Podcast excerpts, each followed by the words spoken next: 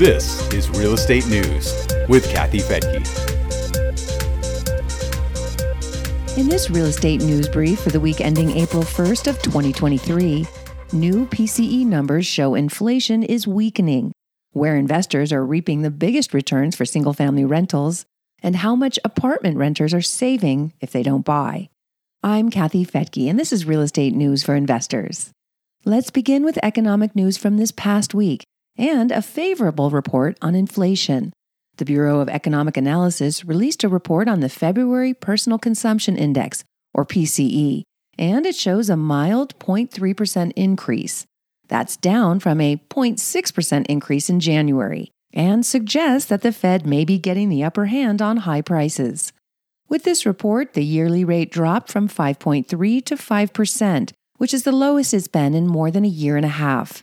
Senior Federal Reserve officials are suggesting that another quarter point rate hike is still needed before they call for a pause.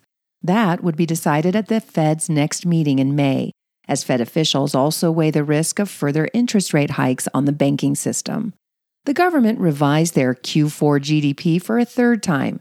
It was initially 2.9%. Last month, it was lowered to 2.7%.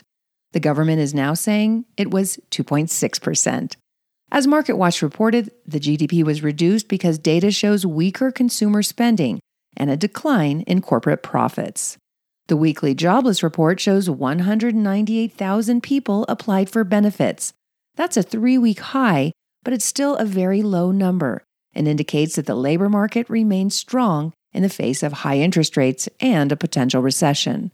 Reports on housing include the latest Case Shiller home price report. The national index fell 0.2% in January, while the 20 city index was down 0.4%. Year over year home prices are still 2.5% higher, but that's down from 4.6% last month. Home buyers seem to be warming up to the idea of higher mortgage rates. The National Association of Realtors reports that pending sales were up for a third month in a row. They rose 0.8% in February, that's after a huge 8% surge in January. If you compare the numbers to one year ago, they're down 21%.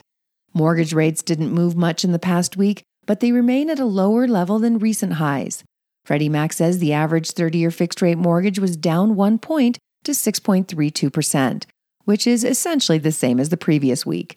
The 15 year dropped 12 points to 5.56%.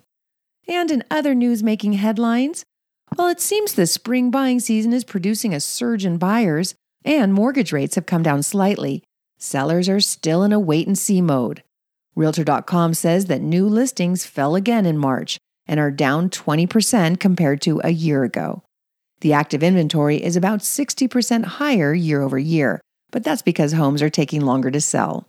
Realtor.com says that homes are now sitting on the market for an average of 54 days. That's up from an average of 36 days last spring. Chief economist Danielle Hale says shoppers are very sensitive to mortgage rates, and they only seem to jump back in the market when rates dip. She says rates will play a big role in whether the housing market bumps along or picks up speed this year. If you're trying to decide where you might get the best returns for a single family rental, real estate data firm ATTOM just issued its Q1 2023 single family rental market report. ATTOM analyzed 212 U.S. counties with a population of at least 100,000. The report shows the overall single family rental yield increasing from last year in 91% of those counties. It was 6.7% last year and rises to 7.5% this year. Rents are rising faster than home prices in many counties.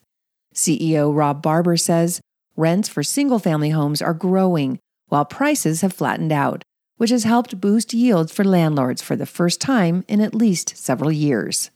Three of the top five counties for rental returns are in Florida, including River County, Florida, in the Sebastian Vero Beach area, Collier County, Florida, in the Naples area, and Charlotte County, Florida, in the Punta Gorda area.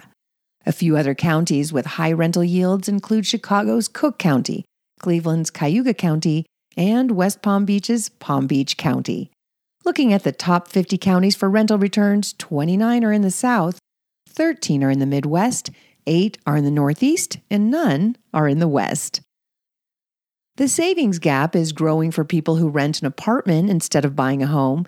The National Multifamily Housing Council says it's now more than $1,000 more expensive per month to buy a home than it is to rent an apartment.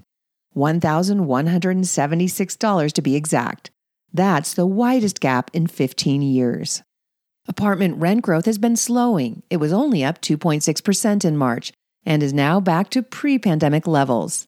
Vacancies are also returning to normal levels. They're currently at 6.6%. That's up from 6.4% in February. Well, that's it for today. Check the show notes for links at newsforinvestors.com.